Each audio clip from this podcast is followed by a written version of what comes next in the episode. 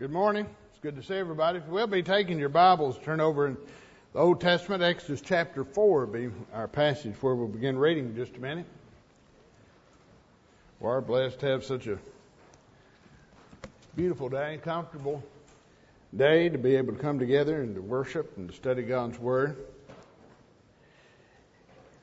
As you turn to Exodus chapter 4, I'll remind you of the context here. Back in chapter 3, the previous chapter, we have the account of the angel of the Lord appearing to Moses in the burning bush on Mount Horeb. And you remember that uh, Moses, when he turned aside to see this burning bush, burning but yet not consumed, uh, God spoke to him and told him how he was going to send Moses to Egypt to speak to Pharaoh, that he would tell him to let his people go, that he would lead them out of Egypt. God had a purpose for Moses. He had a work that he was to do in God's service. but you'll remember that Moses kind of balked at that. He, he started making excuses. And this is what we want to read about right here in Exodus chapter 4 and verse 1. It says, Moses said, What if they won't believe me or listen to what I say? For they may say, The Lord has not appeared to you. The Lord said to him, What is in your hand? He said, A staff. He said, Throw it on the ground. And he threw it on the ground, and it became a serpent, and Moses fled from it. I always thought that was a funny passage. What would you do if God told you to throw your stick on the ground and it turned into a snake? I'd run from it too. I, I don't know how far he run before God stopped him. It but it says he fled from it. Lord finally stopped him and got him to come back. For it says in verse 4, the Lord said to Moses, Stretch out your hand and grasp it by its tail. And he stretched out his hand and caught it, and it became a staff in his hand. That they might believe that the Lord, the God of their fathers, the God of Abraham, the God of Isaac, the God of Jacob, has appeared to you. He goes on to tell us how God performed other miracles uh, with Moses to ensure him. He told him to put his hand in his bosom and you remember he took it out and it was leprous, white as snow, and put it back in. It was, uh, it was restored. But Moses still continues to make excuses. He, he made the excuse that he couldn't speak very well. Verse 11, he, he says, uh, God said, Who made the mouth and who made the dumb and the deaf or the seeing or the blind? Is it not I, the Lord? Moses still argues with him, asking him, Send somebody else. Now, this was an excuse. Because you come over the New Testament, you got divine commentary about Moses there and Stephen's sermon as he's telling the history of Israel. And Acts chapter 7 and verse 22, it says Moses was educated in all the learning of the Egyptians and was a man uh, uh, powerful in word and deed. well, he's brought up with the Egyptians, the best teachers they ever were. Now, his, no doubt his Egyptian was rusty. It'd been 40 years. But man powerful in word and deed, God chose him. God knew what he could do. This was an excuse. And because he was making excuses, in verse 14, it says, The anger of the Lord burned against Moses, and he told him that he'd send him with his brother Aaron, and he'd be his spokesman.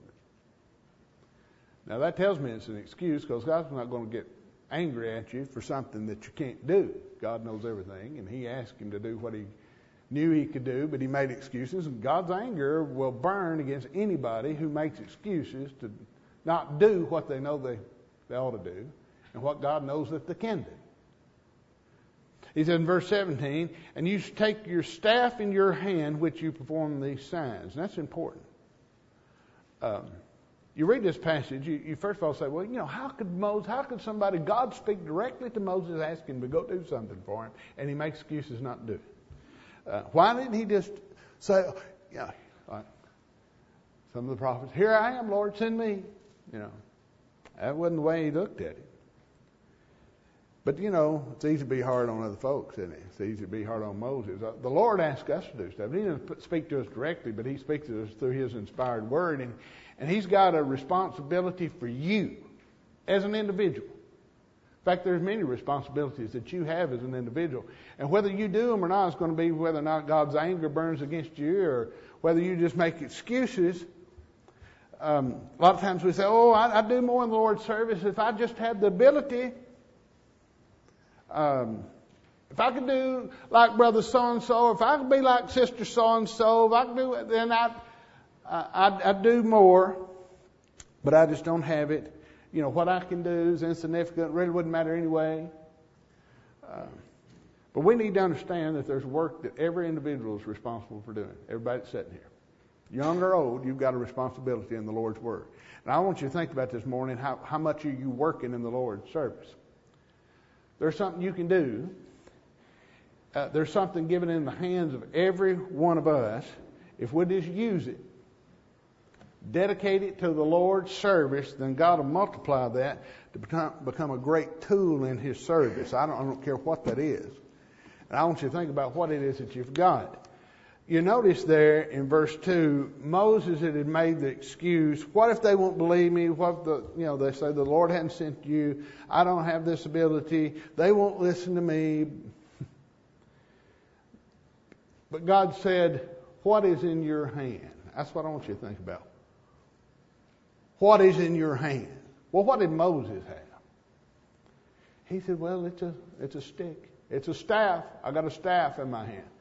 He didn't think as much.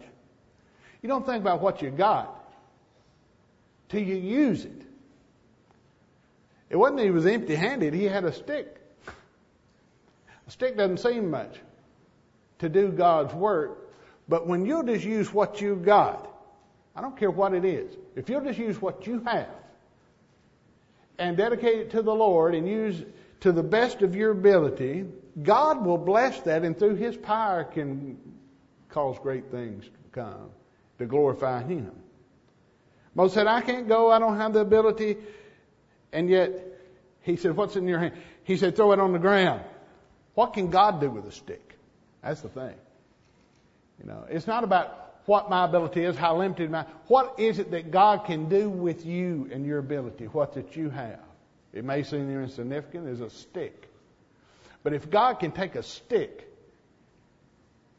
and perform the ten plagues of Egypt, if he can take a stick in the hand of Moses and be able to part the Red Sea and deliver God's people,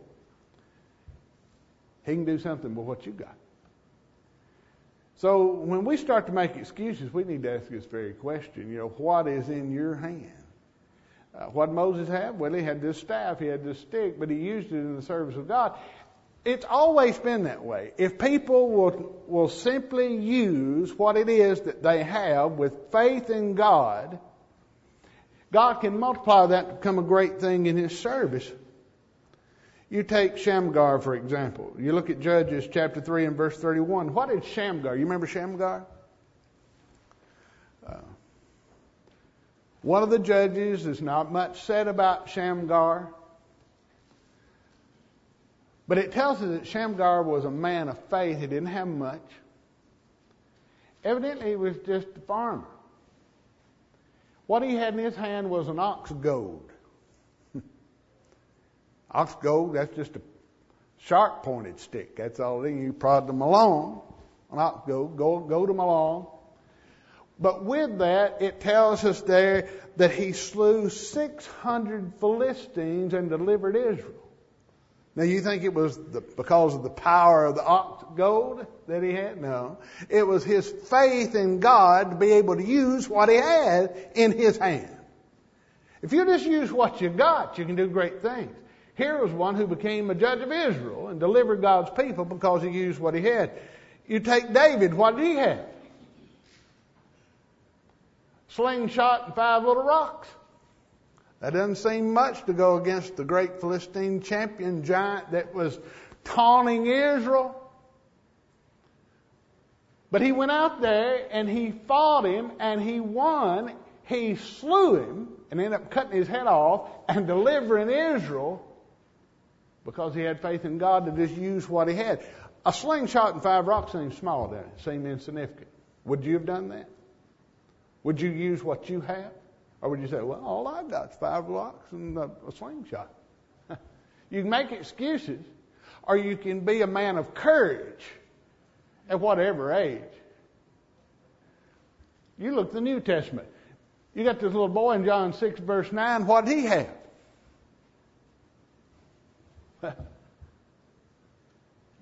Just a little bit of bread and some fish, just a lunch. In fact, Andrew, one of the apostles, I think says something about Andrew. Andrew, you know, he, he always seems to have a, a little bit edge on faith. Now, what, we've got this, but what are these to, to feed so many?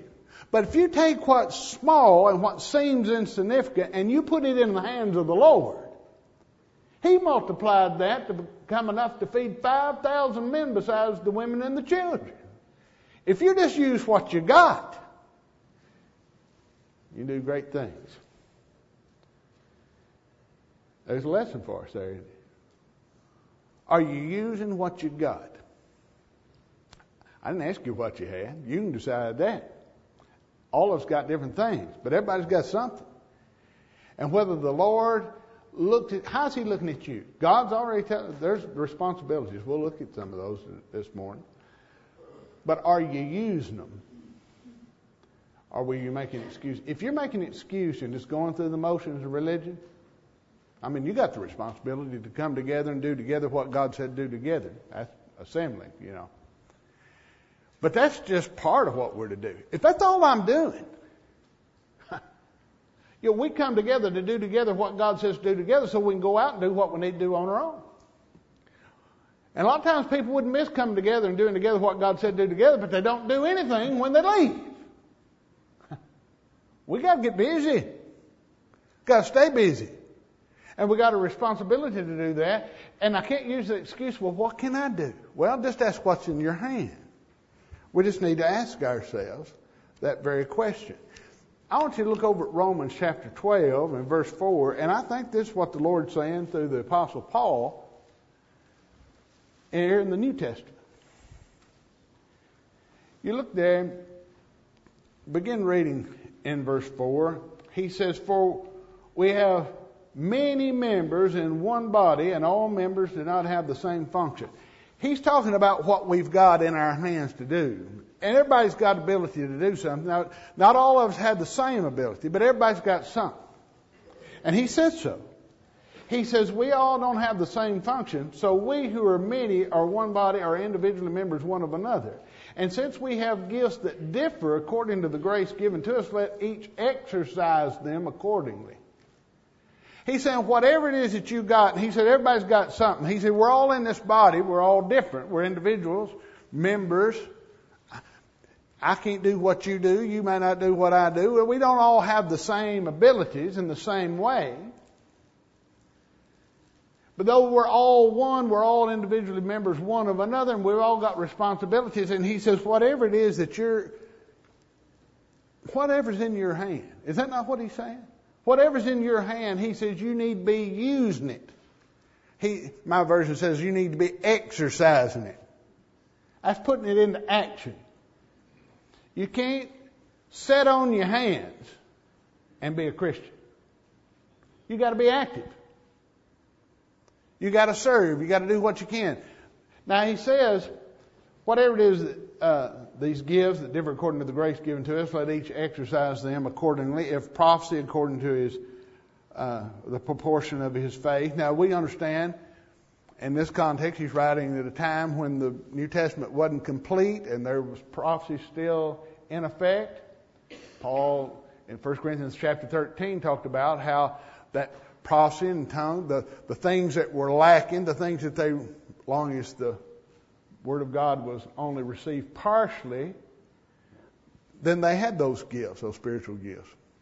Prophecy was just speaking God's Word orally. They had to have that till He had it written down and confirmed and uh, preserved. Now we've got that, so prophecy is being done away with. He says when the complete comes, prophecy will be done away. Well, that one doesn't apply to us, but I want you to look at the rest of them.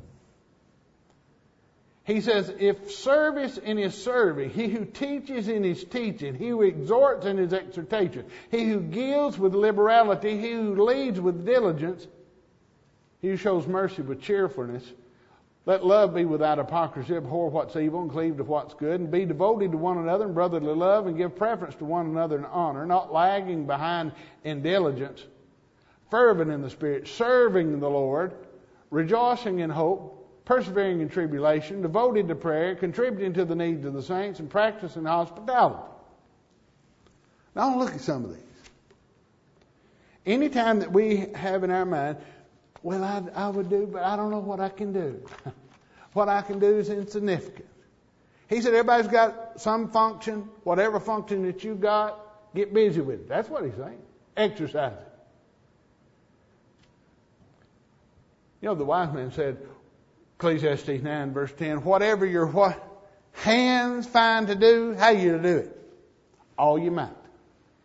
Whatever you got to use, better be using it. Uh, and that's what he's saying here.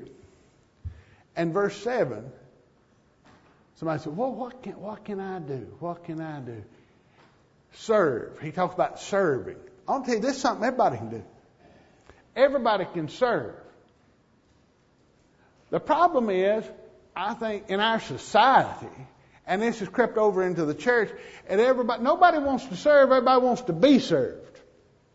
And that creeps into the church. You got some people that they get all bent out of shape if they come to services and they don't get served like they think they ought to be served. But they've missed it. They've come to where? They, we come to services. what do you do at services? You serve.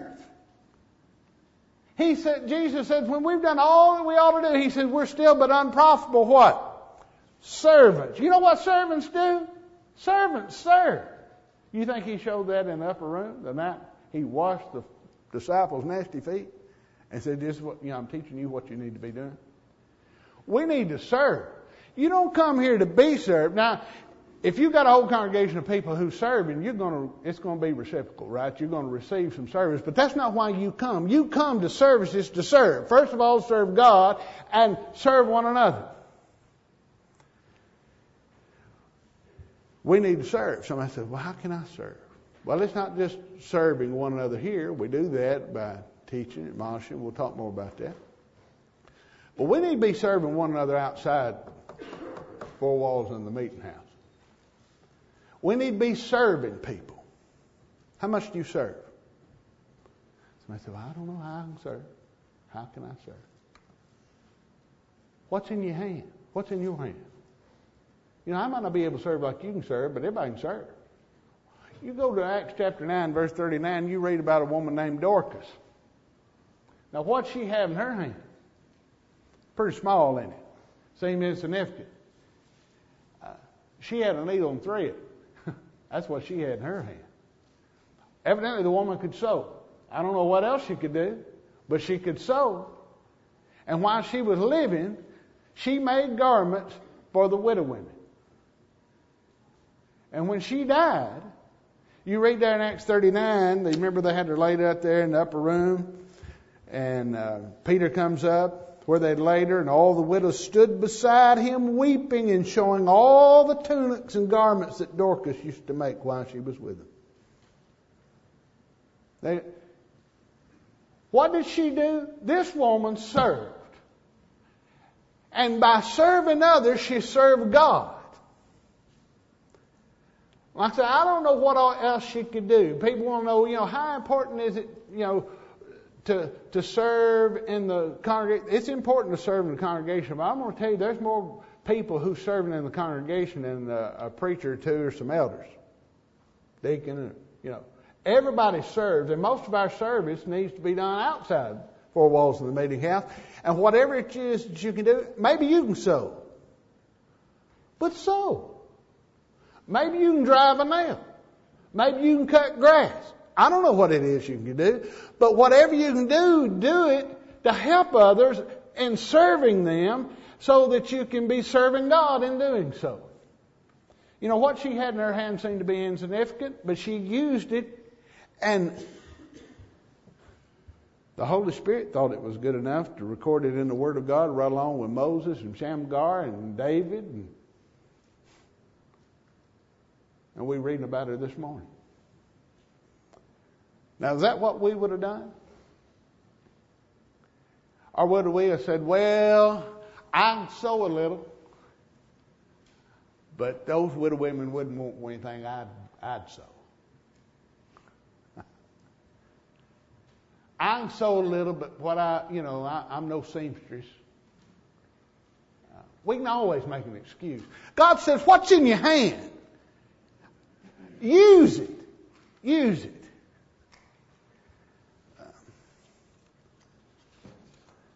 Ask yourself if you got any spiritual calluses.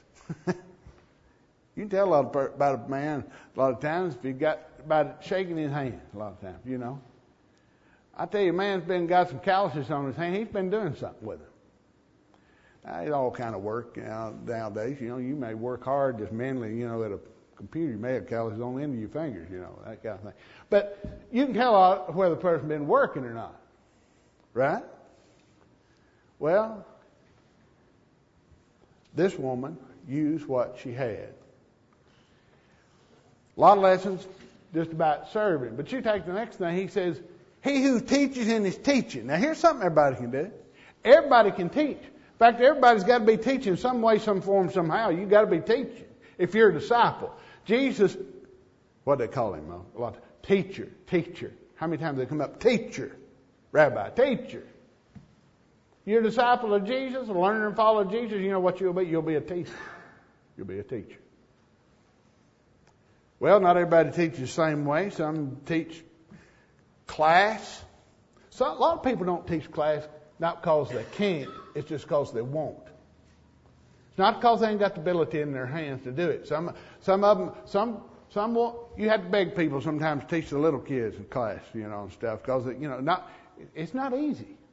It's a whole lot easier to teach all the term classes to teach the little kids. I, I've done both. and the women need to be committed and encouraged that, that do that. And the women that don't, because it's not easy, need to ask what's in your hand. You know, ought not have to be begged to teach class. Some people can teach and do a good job at that. Some are able to preach publicly. Uh, some are better at preaching than preachers and preaching on the job. I knew a guy, and for years he had such stage fright, he couldn't even wait on the table. Now, he, he's finally overcome that after 40, 50 years, but he, he, he couldn't do nothing. He'd lock up, and he's still a real shy, backward type person. But I want to tell you, he can talk to somebody on the job and convert people. God needs it all, doesn't he? He wants us all to teach. You just got to use what it is that you have. But we've got to teach. Jesus said, Matthew chapter 28 verse 19, He said, Go therefore and make disciples. You've got to teach people the gospel. And when you're teaching people the gospel, you're teaching them the, and giving them the greatest thing that you can give them because you're giving them something that's going to be able to save their soul. Romans chapter 1 and verse 16, don't be ashamed of what you got in your hand. Everybody's got the gospel in their hand. He said, I'm not ashamed of it, for it is the power of God and salvation to everyone that believes, to the Jew first and also to the Gentile. Don't be ashamed of what you got in your hand be able to talk to people about the gospel of Jesus Christ. But once you see them converted, there's nothing better than to be able to convert somebody. That's a whole nother lesson. There's joyless Christians because joy is found in teaching somebody the gospel of Jesus Christ and know that you've allowed yourself to be an instrument in doing that. If you, there's nothing better to, than to see somebody obey the gospel and to know that the, you've allowed yourself to use the, the powerful Word of God and see that transform their life. The only thing's better than saying that is to see somebody that you've taught the gospel teach somebody else the gospel. that, that's joy. If you're not experiencing that joy, then you're not using what you got in your hand. You need to be teaching. But once you teach somebody, Jesus didn't just say go make disciples and then forget about them. He says, baptizing them in the name of the Father, the Son, and the Holy Spirit. Verse 20, he said, teaching them to observe all that I've commanded. Are you busy? When you look around, I don't know how many new converts you have in this congregation. Maybe you've got people that's just become a Christian. How, those of you who've been Christians for a long time, are you encouraging them? Are you teaching them the things that they need to know so that they can grow?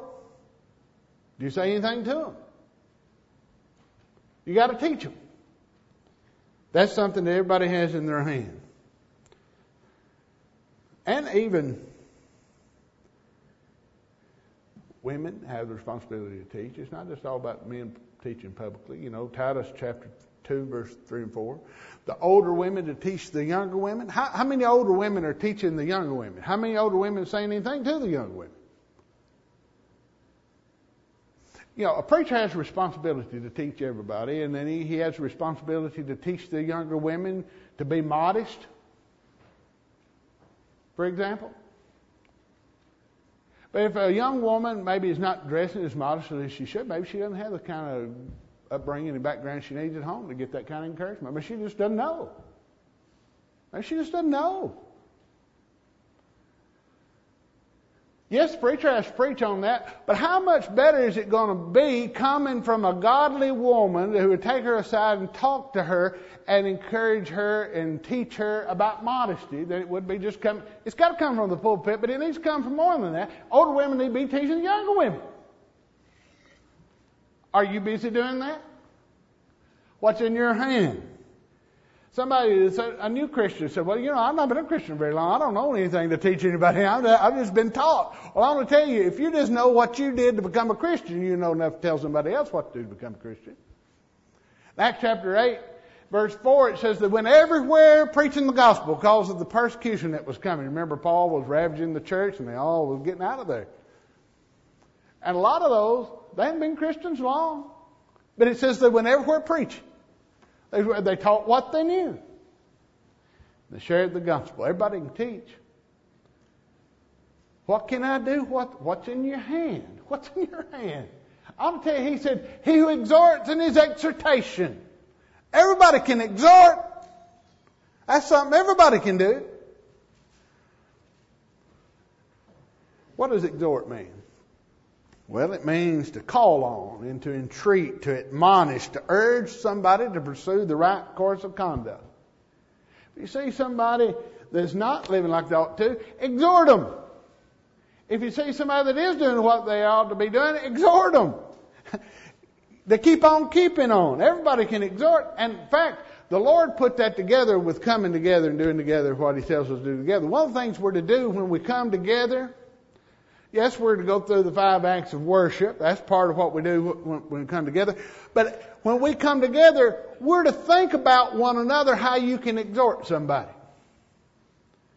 Look at Hebrews chapter 10 and verse 24. And it said, Let us consider how to stimulate one another to love and good deeds, not forsaking the assembly as the habit of some is, but encouraging or exhorting one another all the more as you see the day drawing near.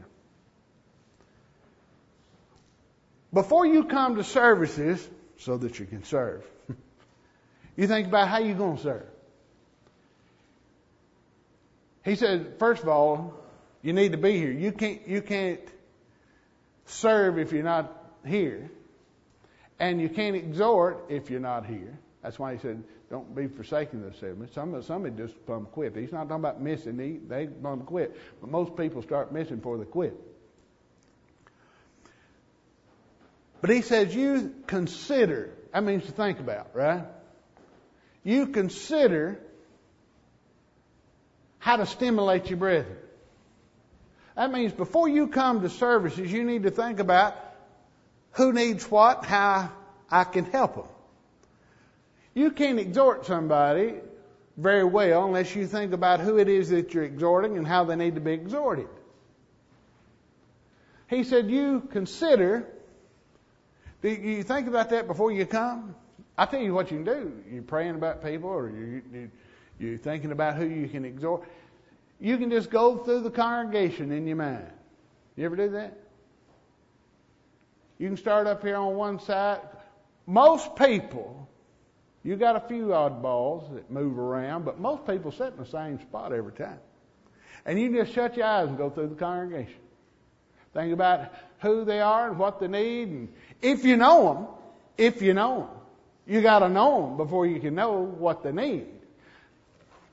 But think about who they are and what it is that, that you can do. Consider how to stimulate that person to love and good deeds and exhort them. Everybody can exhort. And if somebody having some trouble, you ever have trouble? you know, even preachers have trouble. Believe that or not. Preachers have trouble. Elders can get discouraged. Everybody needs help now and then, right? And Hebrews chapter 12, verse 12 says, Therefore, strengthen the hands of the weak and the knees of the feeble. And we all need exhorting and encouragement. And that's something that's in the hands of everybody. Now, I don't know how much you're doing. Maybe you're doing all these things, but if you're not doing them like you need to, I, when I look at, I preach stuff I need. If I figure I'm pretty common, most folks gonna need some of it too. I need it. You don't even kickstart, a jump start, you ever need, you're getting a rut. This will get you out of it. What's in your hand? Better be using it.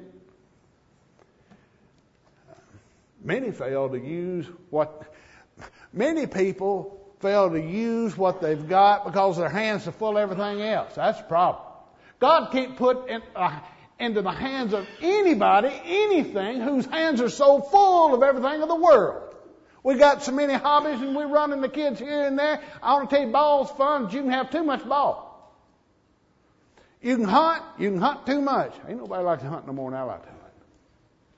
Play music, I, I like to do too many things. That's my trouble. I can't figure out what I want to do sometimes. But you can have so many things that going that you can't do what you need to do. Better be using what God's putting in. He says, He who gives, let him give with liberality. Now, when I was younger, I used to read that, and I thought that meant, you know, here's somebody talking about different things you can do, and he's saying, man that's got a lot can give a lot. That's not what he's saying. He's saying you give with liberality whether you got a little or a lot. Whatever you give, and everybody can give something. Now you might not be able to give what the other fellow gives or vice versa. But whatever it is that you give, you give it how? You give, you use what's in your hand and you give with liberality. You know, in 1 Corinthians chapter 16 and verse 2, he talks about giving on the first day of the week. That's one way we can give. That's not the only way you can give. That's one way we need to give every week. He said, on the first day of every week. He didn't say every now and then when you decide to. He said every first day of the week. Let each of you put aside and save. But notice how he, he tells you not only to do it, he tells you how to do it. He said, as you've prospered. As you've prospered. Now, everybody can do that. Now, I might not prosper like you, you might not prosper like me or that fellow or what, but everybody, as you prosper, as you prosper, you give accordingly. He who gives, let him give with liberality. But you know what a lot of people do? They come going through the motions of religion and they give all they would give, they would not be caught not giving. But they don't give as they prosper, they give like they hadn't prospered. In fact, some people when they're giving treat God like a dog.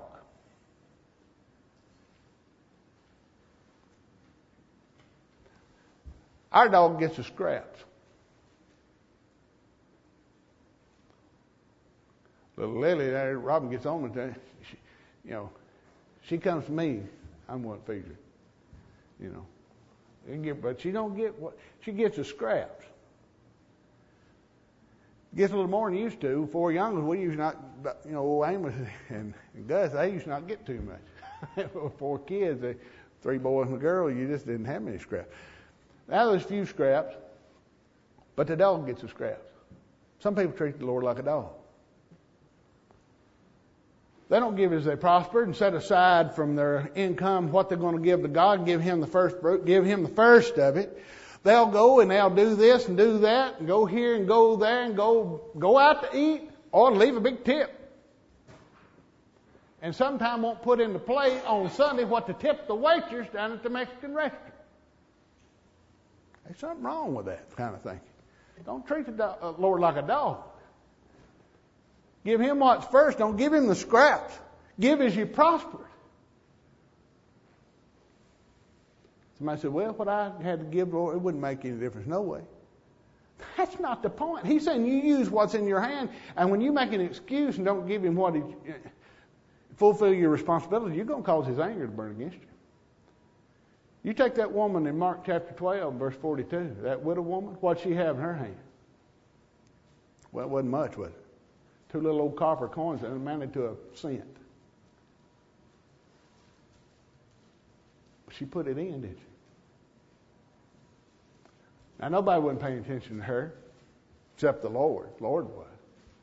Everybody else watching all these come in, it was really not giving as they prospered. They just want to look like they were, you know. They blow, they toot their horns, put it in.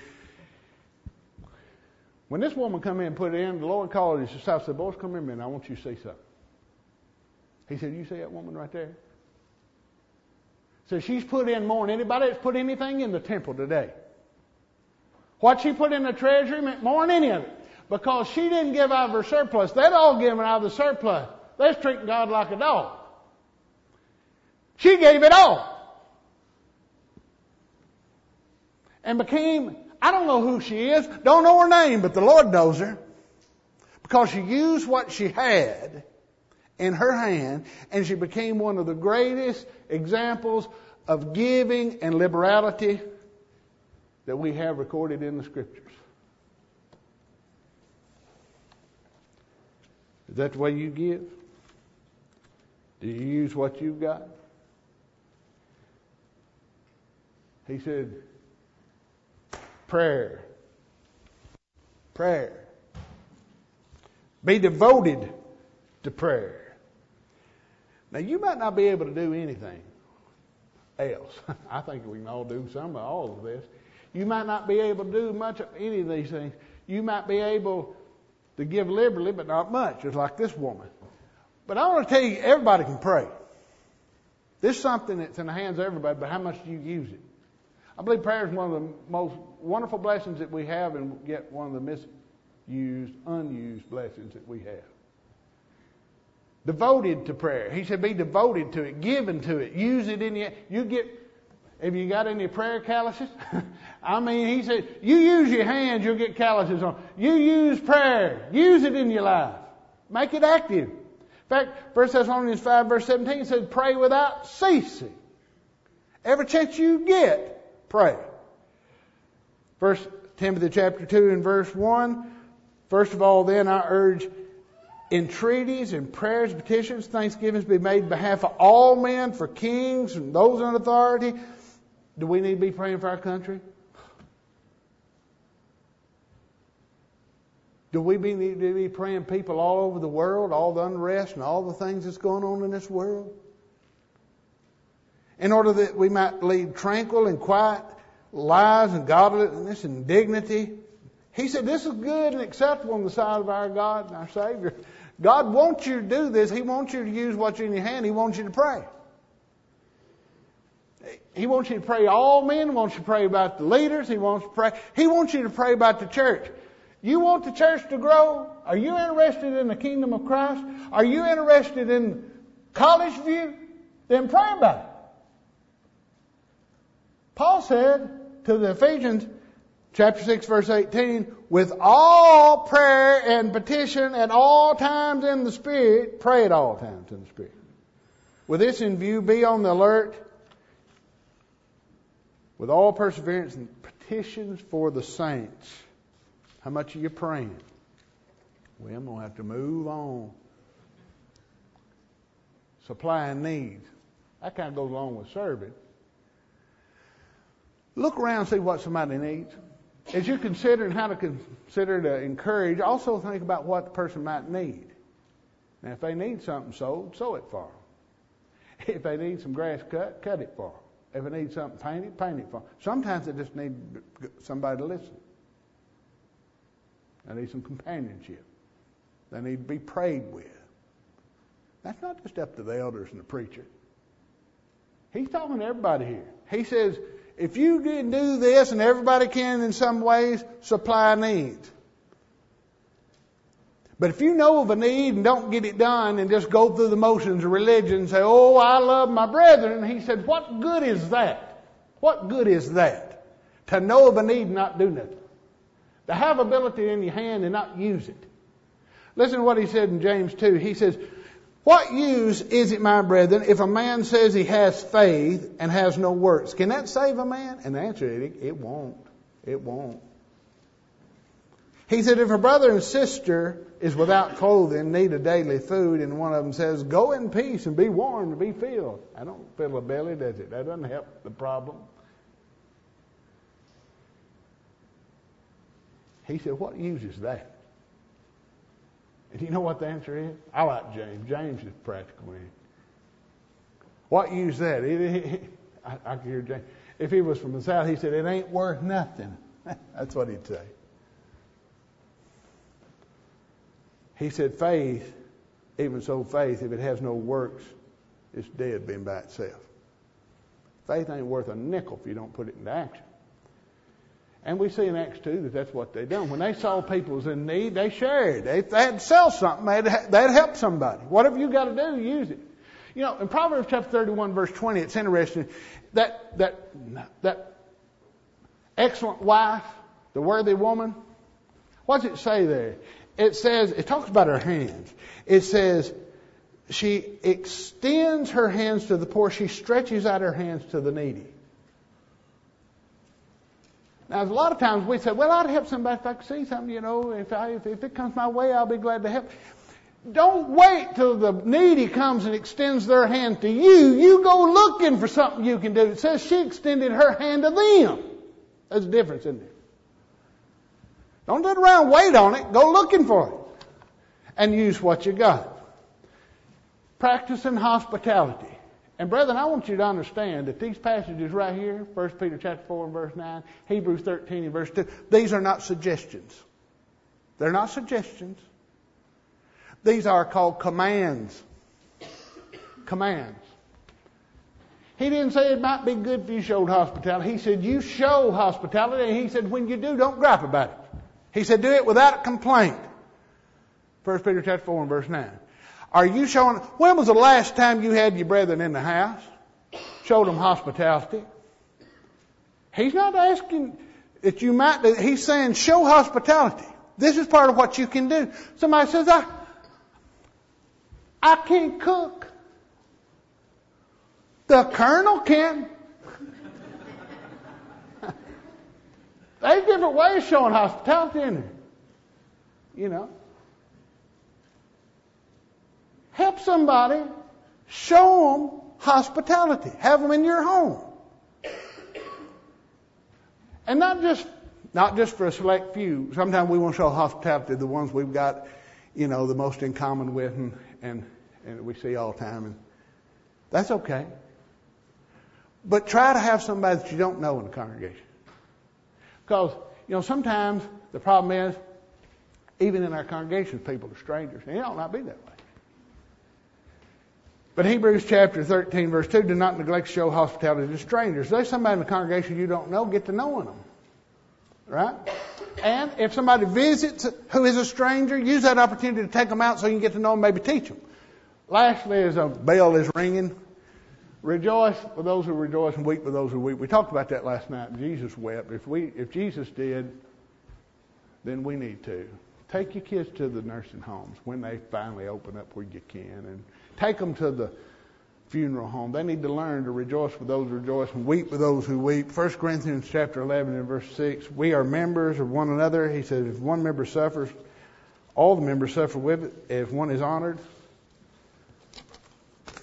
they all rejoice with it.